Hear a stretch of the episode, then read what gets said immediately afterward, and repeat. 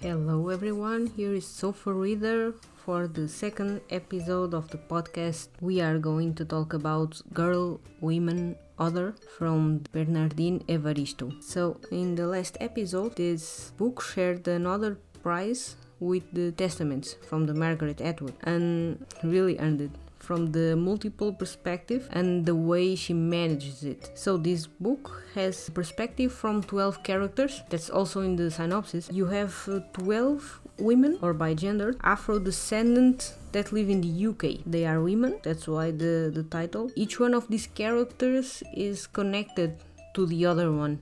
They have connections in between or they are family friends or they meet at certain points of the story. Each chapter has three characters and then you have in the whole book you have 12 characters. I really like the perspective of these women. I like to know how other people live in some other countries, as I am also a foreigner, and then I like to uh, compare the perspectives and how people live. And there are some things that we live that are also the same. Uh, it doesn't matter your the color of your skin. It doesn't matter. Sometimes it depends, but mostly. But there are some stuff you live anyway or anywhere in the world these characters they uh, deal with matters like racism, they deal with discrimination since all of them are uh, Afro descendants, most of them are uh, British. They deal a lot with some chauvinistic commentaries through the book, uh, some of the characters. Actually, there are stuff uh, that we consider normal. These stuff are not normal to hear. We shouldn't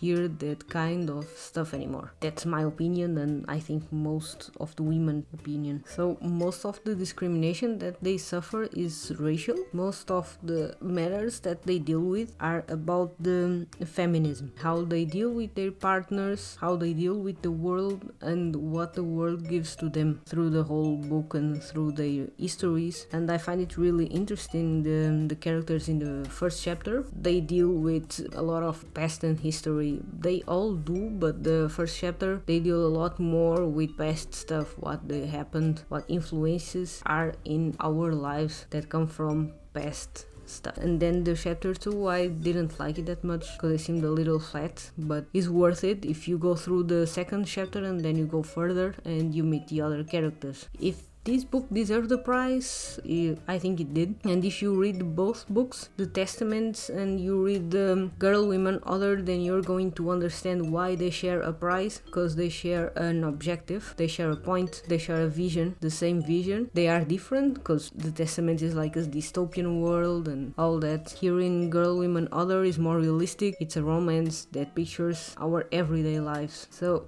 I hope you liked the episode. This one was a little shorter, but I don't want to reveal that much about it because if I reveal a lot of it or some stuff that's going to be a little in the spoiler and I don't want to spoil your reading experience, that's gonna be by now. For the third episode, I'm still dealing with some indecision if I'm going to portrait a book or another one. So I'm going to a poll on Instagram and then you're going to decide which one is going to be the third episode one book or the other book. Bye.